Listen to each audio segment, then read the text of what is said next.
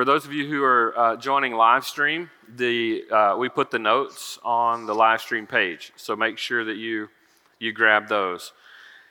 There are a lot of notes for us to work through this morning, and I'm going to do my best. I'm, not, I'm going to try not to rush it. And so if we need to pick up on some of these things a little bit later, this is an important piece of, uh, of the puzzle when we're trying to help one another uh, to think biblically about life. And so I want to make sure that we, we slow down enough and pay attention to, uh, to exactly what, what we're trying to do. Today we're talking about the importance of biblical discernment. The importance of biblical discernment. And as we talked last time, the last time I was here two weeks ago, we, we talked about data gathering or how we gather data or what are the, the things that we're paying attention to or how do we ask good questions to get good information. And when we talk about these things in relationship, you know, the way that you teach these is in progression, as if there's some sort of linear movement, right? From, okay, we're done data gathering, we've asked all of our questions, and now we're going to do this, right? That's not how this works, okay? Relationship is much more fluid than that. So as we talk about biblical discernment, this is all happening in process while we're getting to know one another, while we're asking good questions and dealing with particular problems and issues. And this will be something that you're constantly uh, addressing relative to issues of discernment. How do we think biblically about uh, what's going on in a person's life? And so just understand as we work from one thing to the next that these things are not sequential necessarily, okay? Yes, we have to listen first before we speak, that's certainly true, but somewhere caught in the middle, we have to understand what's going on in fullness. And sometimes as we get more information, that discernment changes. And so, what we're after when we're trying to understand what's going on is we want to always pay attention to the caution to not speak before we hear and understand. But by the same token, we have to put information together to make sense of it. Okay, if you think about it like a puzzle, one of the things that we enjoy doing as a family, particularly during this time of year, is we'll buy a puzzle and uh, we'll, we'll leave it out on a table. Sometimes when we go on vacation, we do the same thing. And then as people want to just put it together, do you guys do this kind of stuff? Or is it just us as weird something that we do. And, uh, and we put it together along and along. And you know that frustrating moment when you get sort of toward the end and you start recognizing, like, I can't find that piece. Where's that piece, right? And then you start looking all over the place. It's important when you start putting a puzzle together that the picture becomes more and more clear. This is a part of how we do this in, in data gathering or listening. And then we start to put pieces of the puzzle together to make sense of what's going on in a person's life. I want to recall to your mind the illustration that I used last time with one of my sons as we were walking around the seminary, and he recognized that the moon, in his terms, was doing what? Following us. Now, I tried to correct that, and this is a part of what you have to do in relationship with one another.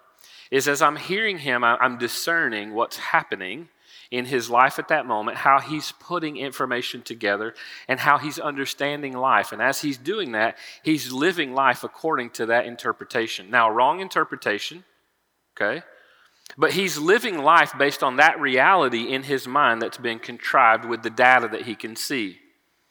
And so we do this all the time. You and I do this all the time, where we, we start to live life by some way that makes absolute sense to us. And we respond to the reality that we've contrived in our mind, but often it's very disconnected from biblical truth.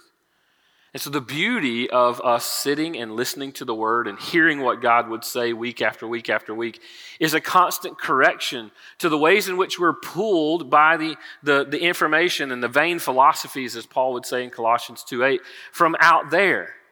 And this, it helps to ground us back to a reality the way God sees it. So we want to learn to grow in our biblical discernment. In fact, this is exactly what God says makes us mature. Is we understand as Bible believing Christians that we're born into sin and that jades our heart, right? We're, we're marred in the inner man we don't see everything correctly. In fact, we see reality wrongly. And God, as we've learned in Ephesians chapter 1, has to awaken our hearts and as He awakens our hearts, now we begin to see reality from God's perspective. And in fact, we're empowered then by the Spirit to obey what God says, to respond appropriately. But as we live life, one of the things that we understand is we still live life and we're in this flesh, as Paul would say, in this body of death. And we're constantly wrestling with the issues of the flesh.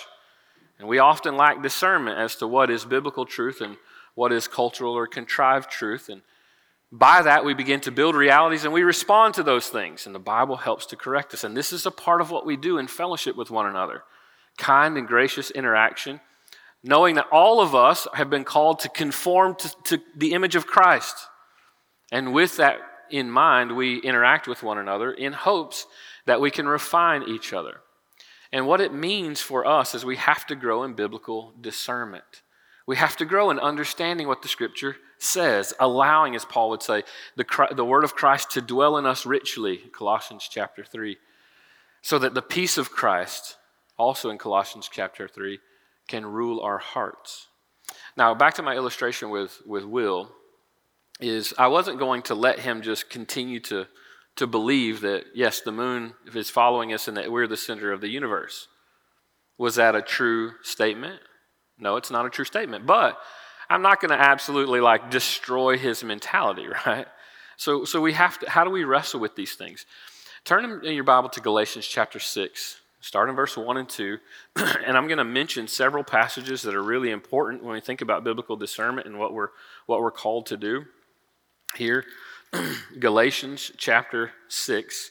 This is one of the one another's that the Bible describes. We're called to bear with one another's burdens. Uh, Galatians 6 1, starting in verse 1, says this Brethren, even if anyone is caught in any trespass, you who are spiritual, restore such a one in a spirit of gentleness, each one looking to yourself, so that you too will not be tempted. Verse 2 Bear one another's burdens and thereby fulfill the law of Christ. Now, let me make a quick uh, point of clarification. When he says spiritual, I don't think here he's necessarily meaning those who are mature. It's always important to involve those who are more mature in the faith, but spiritual, I think he's just saying those who have the Spirit living in them, those whom God has made alive. I think this is telling all of us that we're all called to bear one another's burdens. Now, in doing so, there's always a humility in the way in which we interact with one another, right? It's not me wanting you to conform to my way of thinking. It's me wanting you to conform to the scriptures. In the same way that I hope you desire that I conform to the scriptures. This is what Colossians 1:28 teaches us. It's him we proclaim, admonishing every man, teaching every man that we all may become complete in Christ. This is the goal. And so, how do we do that? One of the ways that we do that is by bearing one another's burdens. As we bear one another's burdens, what we have to keep in mind is as we live life with one another, we're always hearing and seeing based on behavior, emotions, attitudes, actions, the things that we say. We're always seeing how we understand life at that given moment. And what happens is often as we discern what's happening in each other's lives, we see how sometimes we're disconnected from the reality of what God describes in the scripture. And so, what are we to do in moments like that? What we're to do is, and again, this is in the in between the world of uh, gathering information and making sure you don't speak before you hear. Okay, that's the warning of Proverbs. But then also now we're called to give biblical instruction, to bear each other's burdens. We have to get engaged with one another, right? We have to live life with one another. This is a part of what the scripture is telling us. So, how do we do that? Let me give you some practicality and then we'll move into ways that we discern.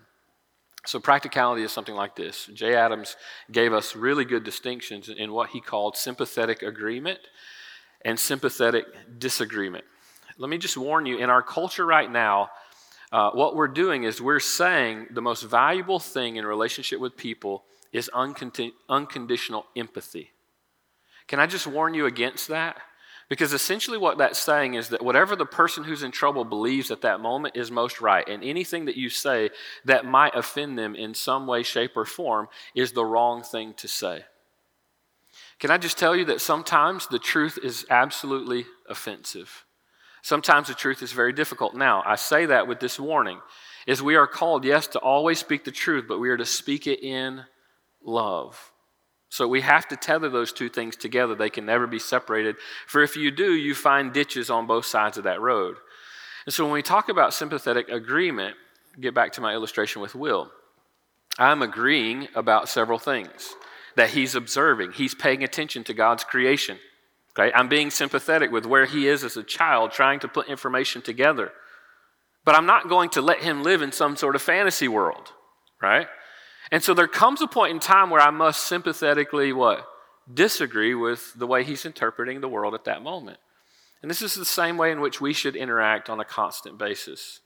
Is with kindness, with gentleness, as Galatians 6:1 tells us to, is that we in sympathy or empathy, we give to the person because we love the person and we bear their burden. And how do we bear their burden? Sometimes it's by ministry of presence, but often when they're living life in a way that's disconnected to the realities of the truth of Scripture, we have to disagree with them. And we have to speak the truth in love to them. And that takes biblical discernment. That takes biblical discernment. Turn over to Hebrews chapter 5, Hebrews chapter 5, verse 14. And we're going to see the beauty of maturity, how we grow in maturity. For the Bible actually tells us in Romans 15, 14 that what allows us the opportunity, or those who should be engaging in admonition or um, encouragement with one another or telling the truth to one another, are those who are grown up, those who are mature in the faith, those who are full of goodness and full of knowledge, as the Bible would describe, full of the Spirit. what does that look like? Hebrews 5:14, I think, gives us a some sort of picture of what that looks like. So Hebrews 5, starting verse um, 14, this is what the scripture. Um, no, I'm sorry. Hebrews. Uh, did I say that right? Hebrews 5:14. Yes. Um, I'm looking at six, and that wouldn't be uh, good. Okay. Uh, verse 11. Listen at 14, when we get to 14. Concerning him, we have much to say, and it's hard to explain since you have become dull of hearing. For though by this time you ought to be teachers, you have need again for someone to teach you the elementary principles of the oracles of God, and you have come to need milk and not solid food. For everyone who partakes only of milk is not accustomed to the word of righteousness, for he is an infant. 14, but solid food is for the mature. And the interesting thing here is now he gives a definition of what it means to be mature. So, all the things that we're seeking out there that we think make us competent are actually often in opposition to what the Bible describes as us truly growing in maturity, and what it means to be mature, or the aim of what it means to be human, even. Uh, I would argue that what it means to be a healthy human being is that we're mature in the way God describes and defines maturity. It allows us to discern appropriately, and this is what he says. But solid food is for the mature, who because of practice have their senses trained to do what? To discern, to discern good and evil. Now, this is really important because we must discern good and evil from whose perspective? From God's perspective. And notice in the scriptures, we learn Paul is describing to Timothy that as the days grow colder and darker, what will happen is those evil men will call good evil and evil what? Good. Biblical maturity helps us to be anchored to biblical truth and allows us to discern from God's perspective what He says is good and what He says is evil. Now, how does that happen? It happens in relationship with one another as we live life, that we're able to discern that which is good and that which is evil from God's perspective. Now, how do we do that? We have to have theological categories, and this is where I'll begin. It's so important to me, and I'll explain why this is important. That when, when we're interacting or thinking about life, whether it be your own personal life or the lives of other people, it's really important the basis from which you see life. It's important to have a worldview or a framework that's biblical in place, that is the lens from which you see life unfold. Or else you'll understand the data wrongly or understand why life is happening. You'll give reason that's not attributed to who God is and that sort of thing, and you'll live life disconnected from the Lord. And so, when you're interacting with one another, one of the ways that you do this is you start to listen for biblical patterns. Now, what I call this, okay, and this is why you're constantly, let me, let me back up. What I describe here is so important because it, it connects why it's so important that you are involved and engaged in the ministry of the church. It's so important that you're constantly hearing the word and being encouraged by the word and living life with each other so that you're growing in biblical discernment so that you know how to live life. Don't ever disconnect the things that are preached on a Sunday as if they're not intended to be lived out. Because the way in which you grow theologically, the way in which you grow spiritually, is by the way in which you understand God from His perspective. And then out of that, we then live life. Okay? Now, if we were to back up, what I describe this as is what I call the theological ideal. Now, don't get weirded out by that. All I simply mean is what's God's intention for this thing or that thing? Why, is, why does this creation matter? Well, God tells us why this creation matters. What is your job and your duty, no matter what it is that God has given you to do? What's your responsibility? Well, God has told us in His Word what He wants from man, what He desires from man, how man should live, how man should interact, truths about who man is, and what our responsibilities are, no matter what He's given us in life to do. Those things should dominate our thinking, or else we're not going to discern properly. Okay? So, as we're listening and hearing and gathering data, we have to have a perspective of what I call the theological ideal. What are we listening for? Patterns and themes in people's lives. And I don't make this technical. Okay? Life is not meant to be lived in that sort of way. I'm just giving you categories by which to think through, okay? Listen for uh, biblical views of God. Now, these could be right views of God or these could be wrong views of God. And those are the parts at which we sympathetically agree right? When, when they were affirming the right views of God that they have about a certain situation, maybe it's an issue of suffering that a person's dealing with, we want to affirm those things. Uh, but what if they're explaining wrong views of God? Well, that's important because that's building a framework by which they're responding to whatever issues going on in life. They're expecting things wrongly from God, right? It's not uncommon to think about God as some sort of uh, genie to some degree, to think that, well, if I do this, this, and this, then God owes me something. Well, that's a wrong view of God. Biblically, it's a wrong view of suffering, and it's a wrong view of God and, and even the purposes for which suffering happens according to the scriptures. And so, if I'm contriving this puzzle and I'm building this wrong reality and I'm living life according to those things, what am I going to find? Well, the Bible says that I'm going to find destruction at the end of that. I'm going to find heartache and difficulty and struggle, not certainly going to find peace because I'm misunderstanding who God is. So we want to hear what is a person by the way in which they respond, the way that they act, the way that they talk, how they're dealing with this situation of suffering or whatever. how do they view God? That's most important, right? The second thing is how are they viewing uh, people? How do they view themselves?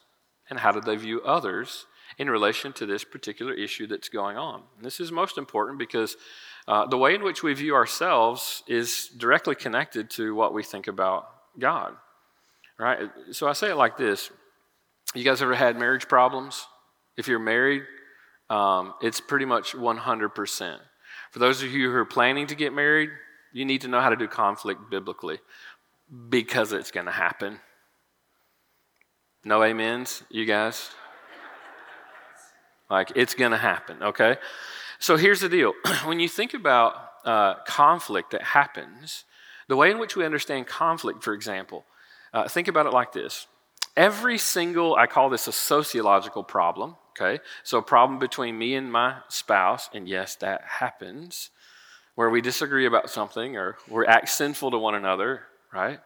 And so when there's a sociological problem, guess what's first and primary? Yes, we need to fix that, but guess what's primary? Every sociological problem is dictated first by a theological problem. And see, we think about this, well, I'm not loving my spouse well. Okay, that's true. So you just need to learn to love her better. And you're going to have 10 ways that you can learn to communicate better and love your spouse better. What have you just done? You've taken the problem and divorced it from God and acted as though you can be empowered by your own self to now love her well. That's antithetical to what the Bible actually says. What does the Bible actually say? In order to learn to love her well, I first and foremost need to make sure that my heart is submitted to God and love Him well. Because how is it that we love? The Bible says the only way that you love well is that you understand the way in which God first loved you. And now, by understanding that love, what, what becomes overwhelming to me is the way in which I show mercy, the way in which I show grace, the way in which I offer forgiveness, and the way in which I love her, despite her. Do you understand? So, this is a picture where we have to understand ourselves and understand others rightly, always in association primarily with who God is. And so we have to understand people, we have to understand how we think about people rightly, always in view of who God is. Because as George, as George Swinnock said, and I, I refer to often, is we can never fully underst- understand ourselves as people without first understanding God. You can't. He is the proper mirror by which we understand ourselves. A second, or, a third, is a biblical view of trials and suffering. Uh, this world is full of suffering. What we've done, unfortunately, in the world in which you and I live in, is we've taken all manner of suffering and acted as though those things are abnormal. And that we are to do everything that we possibly can to get rid of abnormalities. I'll use one. Let's take uh, sadness, despair, depression, being downcast, uh, as, the, as the Bible describes it. And we, we act in our current world, our cultural world, as if those things are always bad. And we've made that sadness the enemy. And we're willing to do anything that we possibly can to get rid of that sadness. Was that always the case that that sadness is something that's wicked and evil? Not necessarily. If you take Jeremiah, for example, Jeremiah was responding with lamentation. Why? Because he was actually seeing from God's perspective the sin of, of God's people. And as he viewed the sin of God's people in reality, what was a proper response to that? That he would be grieved in spirit to see that the people of God were divorcing themselves from God. They were running after idols, they were running after other gods. As the prophets would later say it, that they were whoring after other lovers. So Jeremiah was actually seeing that rightly. And what did it stir within him? A grief, a sorrow, a depth of sorrow that, yes, in a broken world, bad things happen. And for us to see those things as bad, when you lose a loved one, there's legitimate loss.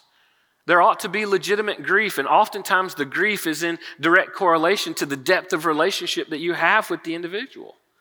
So, that grief in our culture would be looked at as well, you can have this for a short amount of time, no longer than two weeks. And if you have it more than two weeks, then, then something's abnormal about you. That's not biblical. It's not right according to the scriptures. And so we have to begin to assess our suffering, our difficulties, our problems, because they will come according to the scripture. You can see, James, and these are just um, a few surveys of how we think about suffering. James chapter 1.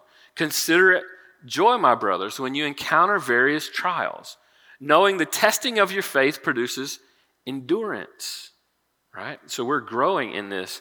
Romans chapter 5, verse 1, talking about our peace with God because of our faith in the Lord Jesus Christ. And then he goes on to describe a type of hope in our suffering that does not put us to shame because it builds up character and builds up hope. Same thing in 2 Corinthians chapter 4, 7 through 18, where he talks about us being jars of clay.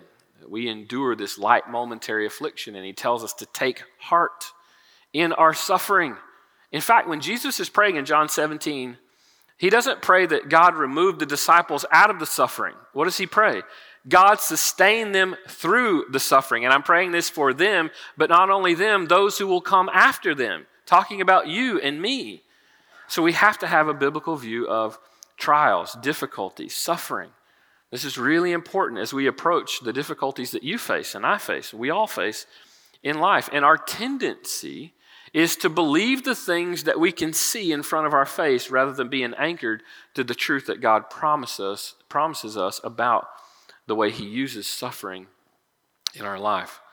Another question I think is really important for biblical discernment is what is it that, or, or who is it that the person is seeking to please? All of us are born to worship. We're born to give ourselves to something. You were made that way, and you can't change that.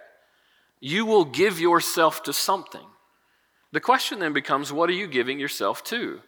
And you know as well as I do that there are days, weeks, months, sometimes even years where we find ourselves giving ourselves to other things rather than God primarily. What is it that you seek? What is it that you're seeking to please? Who is it that you're seeking to please? What is it that you're seeking to achieve? Listen to 1 Corinthians 10:31, whether then you eat or drink or whatever you do, do all to the glory of God. That everything that God has given you in your hands to do, there's a meaning and purpose. There ought to be a motivation behind it, a desire to exalt and please God, to give your life for Him. Well, that makes sense, right? Because as believers now, the Bible says that the Lord Jesus is the master and we are His servant, and that we are to give ourselves fully to Him in everything that we do, right? Whether by word or deed colossians 3.17 do it all in the name of the lord. Did you know that there's nothing that you do that's non-spiritual? Nothing. There's not a thought that passes through your mind that's that's not value laden that's making statements about god and what you think about the world. And the question then becomes is that accurate about who God really is and how he interacts with the world? And the beauty is that we don't have to guess about much of that because he's revealed himself to us in his word. And so this is a part of why we live life together is because we're often prone to wander. We're often prone to drift. And can we just like all agree that that's a part of just who we are as fleshly people? And that we need to be constantly anchored. You know why it's so important that uh, the men who stand in this pulpit preach the truth of the word constantly? Because you, it's not just suggested for your life, you need it. Why do you need it? It's because your life has a tendency, as we get involved in the affairs of the world, to drift away from the truth of who God is. And we need to be constantly reminded. And this is the beauty of how we discern well in maturity from God's perspective, and then we can sympathetically agree where appropriate, right? If somebody's going through suffering, and we can affirm and, and anchor them into the promises of God that they're trying to, to cling to. Or we can disagree when necessary and, and share with them the truth. That's admonition. You're laying the truth of God upon the mind of the person. What do they, what do they believe gives them meaning or identity? We've been learning this in Ephesians chapter 1. Listen for those things in a person. What is it that they're pursuing? What do they give their time and effort to that they believe gives them meaning or some form of identity? Think about it like this. I'll use some examples in the, in the ways in which we talk in our culture today, and I'll, I'll get to some of these uh, on, on the back of the sheet. but think about the ways that we term people who drink a lot in our culture, or, or people who are, who are overwhelmed with, with drug use. We use different language, don't we? We use certain labels to describe those things. I'll, I'll, I'll use one of those, okay? Is we understand people who, who drink or who are consumed by alcohol. What do we call them in our culture? Okay, a little louder. It's okay, you can interact. We call them an alcoholic. Now, with that label, we have certain a basis by which we understand that person and what they struggle with. And most of the time, the narrative follows out that we think it's some sort of uh, disease that's made them susceptible, right? Uh, or, or some sort of genetic disposition, which, by the way, has been disproven over and over again, but it still remains as sort of the cultural norm and how we think about al- alcoholism. And so you, you have to be in recovery because your identity is always as a what? As an alcoholic. Well, well, scripturally, the Bible says that whenever He frees us from something, 2 Corinthians 5 describes that we are a new creation. When, when we come to Christ, that our identity is no longer found as someone who's opposite of Christ or who's disconnected from Christ or who's outside of Christ. Our primary way of thinking about our identity is as someone who is in Christ and free from all of the bondage of the world. So, when we talk about recovery, for example, I'm not always a recovering alcoholic, as if that's your primary identity. That you are now someone who has been freed from the bondage of sin. You see, how do we understand this and discern this appropriately? We don't describe it in terms of alcoholism. Now, I understand we use that term because it's culturally appropriate, but understand the baggage that comes along with it. How does the Bible describe someone who we, our culture describes as an alcoholic that has meaning, right? It has meaning and baggage that comes with it, assuming that this person is not responsible for this, that they're sort of, you know, at the mercy of their own devices, that sort of thing. But how does the Bible describe someone who's given over to alcohol? The Bible doesn't use the term alcoholic, the Bible uses a specific term. What does the Bible call them? Someone who's a drunkard. Now we're getting proper biblical discernment because with that we see that this issue is a bondage of sin and that there's a particular person who can free us from that bondage of sin.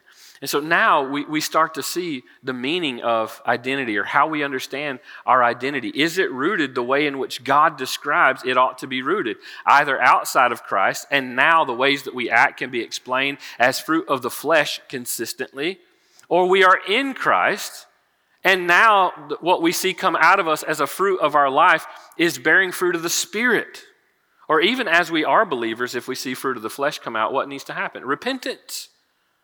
A calling back to the truth of who God is, and, and now we walk faithful in repentance. So we need to understand what gives them meaning, what gives them purpose, what gives them identity, because the Bible is very specific about what ought to give us meaning, what makes us healthy human beings, and what we're called to pursue, and who we're called to please, and what our life is actually for, and that sort of thing.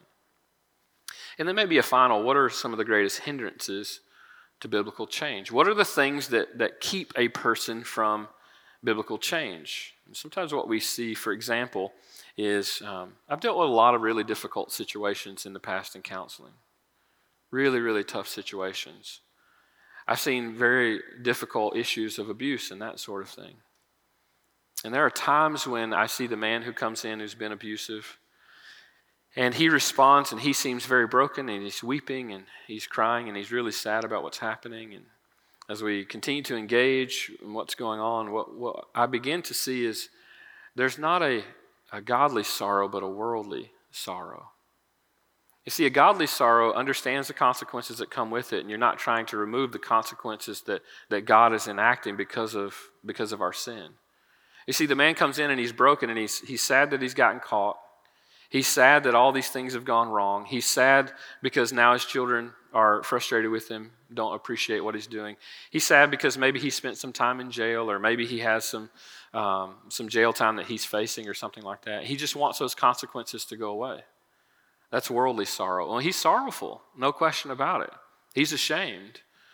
But he just wants things to go back to normal. He's not willing to change himself. And see, what we have to do is to understand some of the greatest hindrances that keep people from biblical change. We have to pay attention to those and try to help them in any way that we can to, to overcome those things, to be able to endure what God might be doing in them.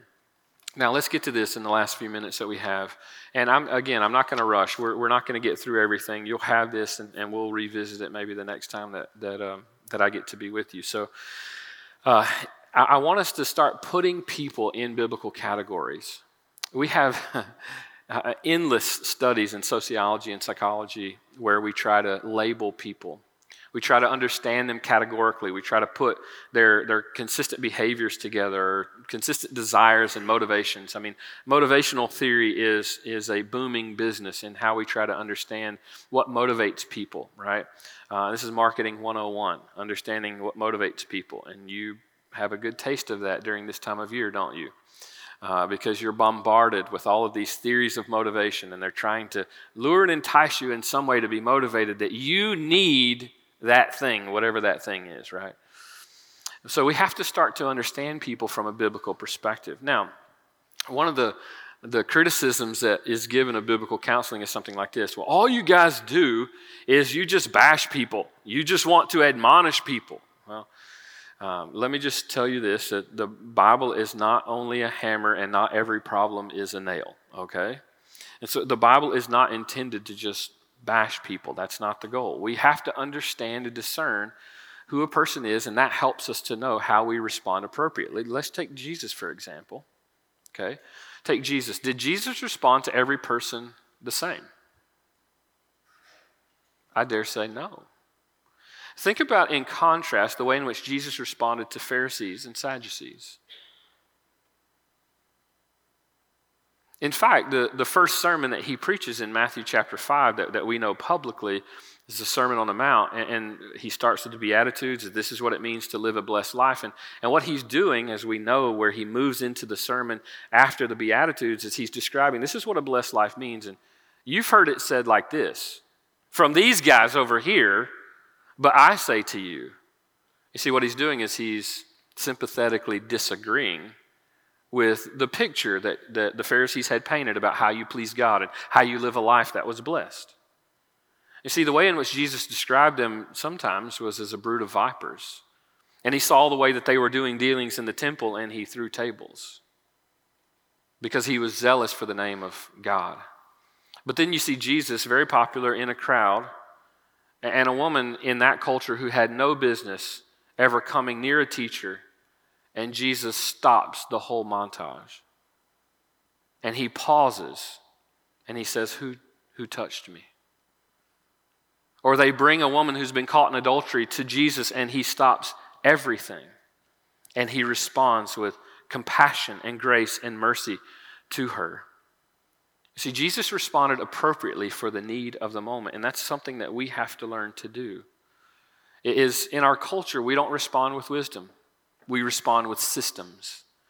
And we, we, we like systems that give us, well, tell me when this problem happens, tell me a step one, two, three, four, and five. Well, that works well in recipes. It doesn't work well in life. Okay?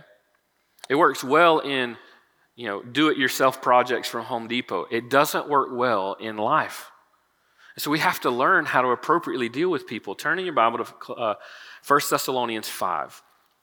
1 Thessalonians chapter 5. And again, we're talking here about biblical discernment. How do we discern well? How do we discern well? You have to start asking yourself this question constantly and ask this about you and ask this about others as well. What biblical category best describes this person? What biblical category best describes this person? Because it's by that wisdom that you'll know how to respond appropriately. You'll know how to give biblical truth appropriately to that person when you know what type of person they are how they're presenting themselves. Turn to 1 Thessalonians 5, uh, start in verse 12 and get down to verse uh, 14. This is what Paul the Apostle says. But we request of you, brethren, that you appreciate those who diligently labor among you and have charge over you in the Lord and give you instruction. And that you esteem them very highly in love because of their work. Live in peace with one another. And this is the area where Paul goes into very basic things. So, just outside of this, let me just recommend to you if you feel like you're off kilter and things are sort of disordered in your life, it's, it's a good idea to come to a place like 1 Thessalonians 5 and just swim in it for like a month. And just week after week, try to obey the, the little things that he's telling us to do here, right? Live in peace with one another. Strive to do that. Strive to do that today, right? And then he goes on, verse uh, 15 don't repay evil for evil when somebody commits evil against you, God's not saying that that evil wasn't real. He's saying it's real. But He's just telling you, don't repay evil for evil, because that doesn't accomplish what God intends. So don't repay evil for evil. The vengeance, bitterness that rises up in your heart. Rejoice always, pray without ceasing, and everything give thanks. And then He says, for this is God's will for your life. So we, we wander about all the time wondering, God, what do you have for me? Start there. Start with the things that you know. I say this all the time. If I could just do half of the things that I know, I'd be a much better servant of Jesus. So start with the things that you know. Go back to some of the basics and just try this week to obey two of those things. And next week, try to obey some more of those things. Just be obedient to what God says. Okay, back to 1 Thessalonians 5.14. This is what he says. We urge you, brethren, admonish the unruly, encourage the faint-hearted, Help the weak and be patient with them all. You see what you see here are three categories of people. And this is not exhaustive, nor I would argue comprehensive, uh, but this gives three basic categories. And we see other types of categories in the scripture, someplace like Psalm 42. My soul, my soul, why are you downcast within me? Right? We see different types of people expressed or different ways that people express themselves, and we, we learn how to deal with those problems. But this is a really good sort of summation of, of three basic categories. And what are the categories? Let me start here. Try to understand this person biblically. The first thing is Is a person saved? Do they know the Lord? But there can be people who are in the church who come quite often who do not know the Lord. That's one of the reasons the Lord has given us church discipline is, is to be able to vet that out under the authority of the church. If someone's unwilling to repent of sin consistently, it begins to bear the witness and testimony uh, that they're not a believer. It doesn't mean that you're not a believer if you sin, because we sin, but we're called to repentance. If you're constantly digging your heels in and not willing to repent, that causes a question of testimony as to whether or not your heart has truly been uh, made alive. And so, is this person saved or, or unsaved? I'm going to give different counsel to someone who's saved or who's not saved. Because if someone is, is not saved, for me to give them biblical commands, for me to say, rejoice always, for me to say, pray without ceasing. For me to say, don't repay evil for evil. What am I asking them to do? I'm asking them to do the commands of God in their own what? Strength. And all, all that I'm doing is creating a Pharisee, where God says that anything that's not done with faith is sin. So I'm actually asking them to sin against the Lord because they're not doing whatever it is they've been called to do by faith. So I'm actually hardening their heart. So I'm, I'm not going to give them that type of counsel. I'm going to evangelize them. I'm going to talk to them about their greatest needs and how their life is, is, uh, is a wake of destruction constantly and how the Bible describes it. Those experiences are true and why they keep happening because you don't have peace in your life.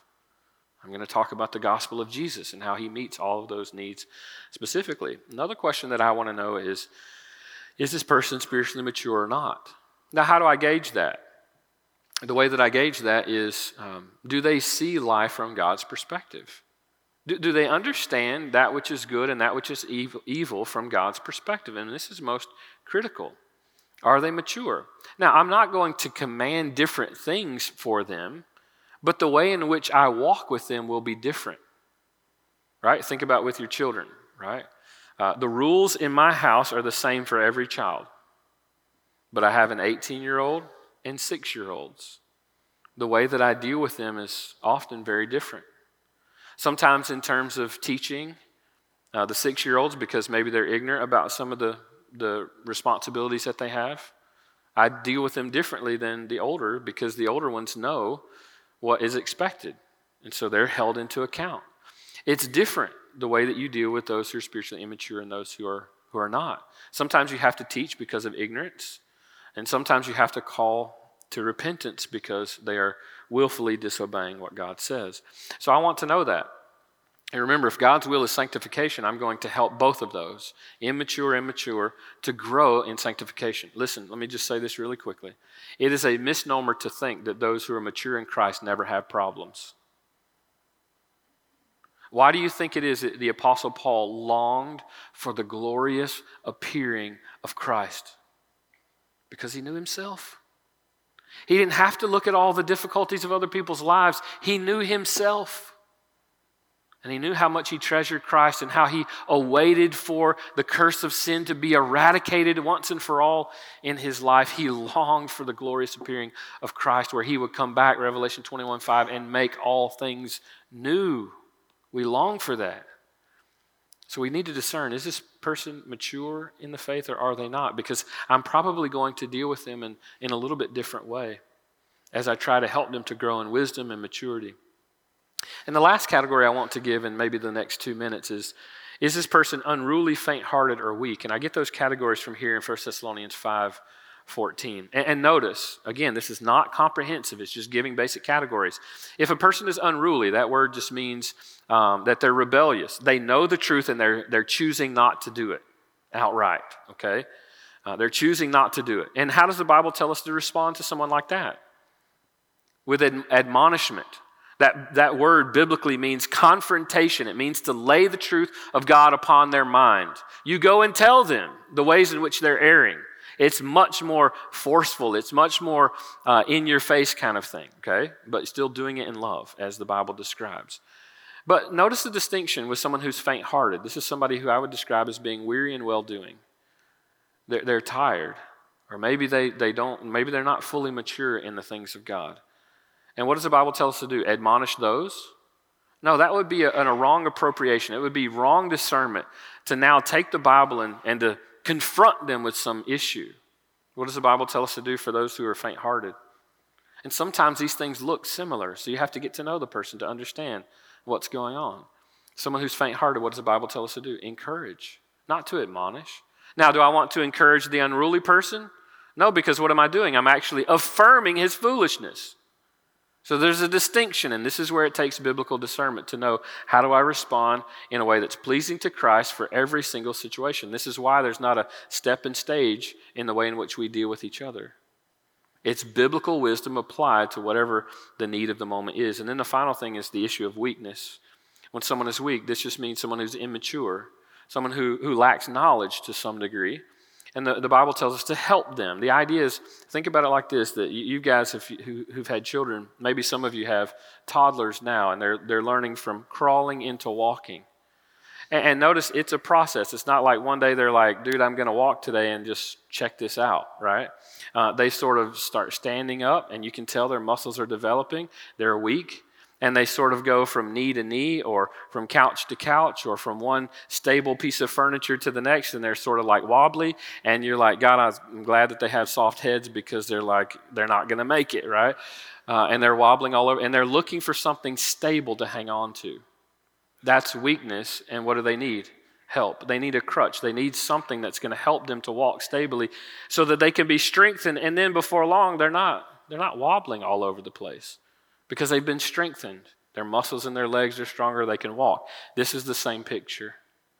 When someone is weak, they, they, they don't need you admonishing them. They, they don't even need at this moment necessarily encouragement. What they need is somebody who will walk alongside them. And as they live life experientially and they stumble back and forth and their life seems disordered, what do they need? They need somebody who's strong, who will constantly help them interpret the daily ongoings of their life in a way that's stable and sturdy, connected to the Word, until they themselves become strong. Not that they're dependent upon you. My goodness, they need to be dependent upon Christ. But you're a medium to help them. You, you help them walk stable so that they can be strong. So, this is a part of how we think about biblical discernment. We'll have to leave it here and maybe pick it up next time. Let me pray for us and then we will um, transition into worship. Father, we're so grateful for your kindness, your love, your grace, and your mercy toward us. You are a kind God and a good God. I pray, God, that you help us to keep that in mind. And Lord, as we approach this idea of discernment and the way we interact with one another, uh, may it be said of us that we first love and that we are humble with one another as we speak the truth in a way that we hope pleases you and encourages one another in Christ's name. Amen.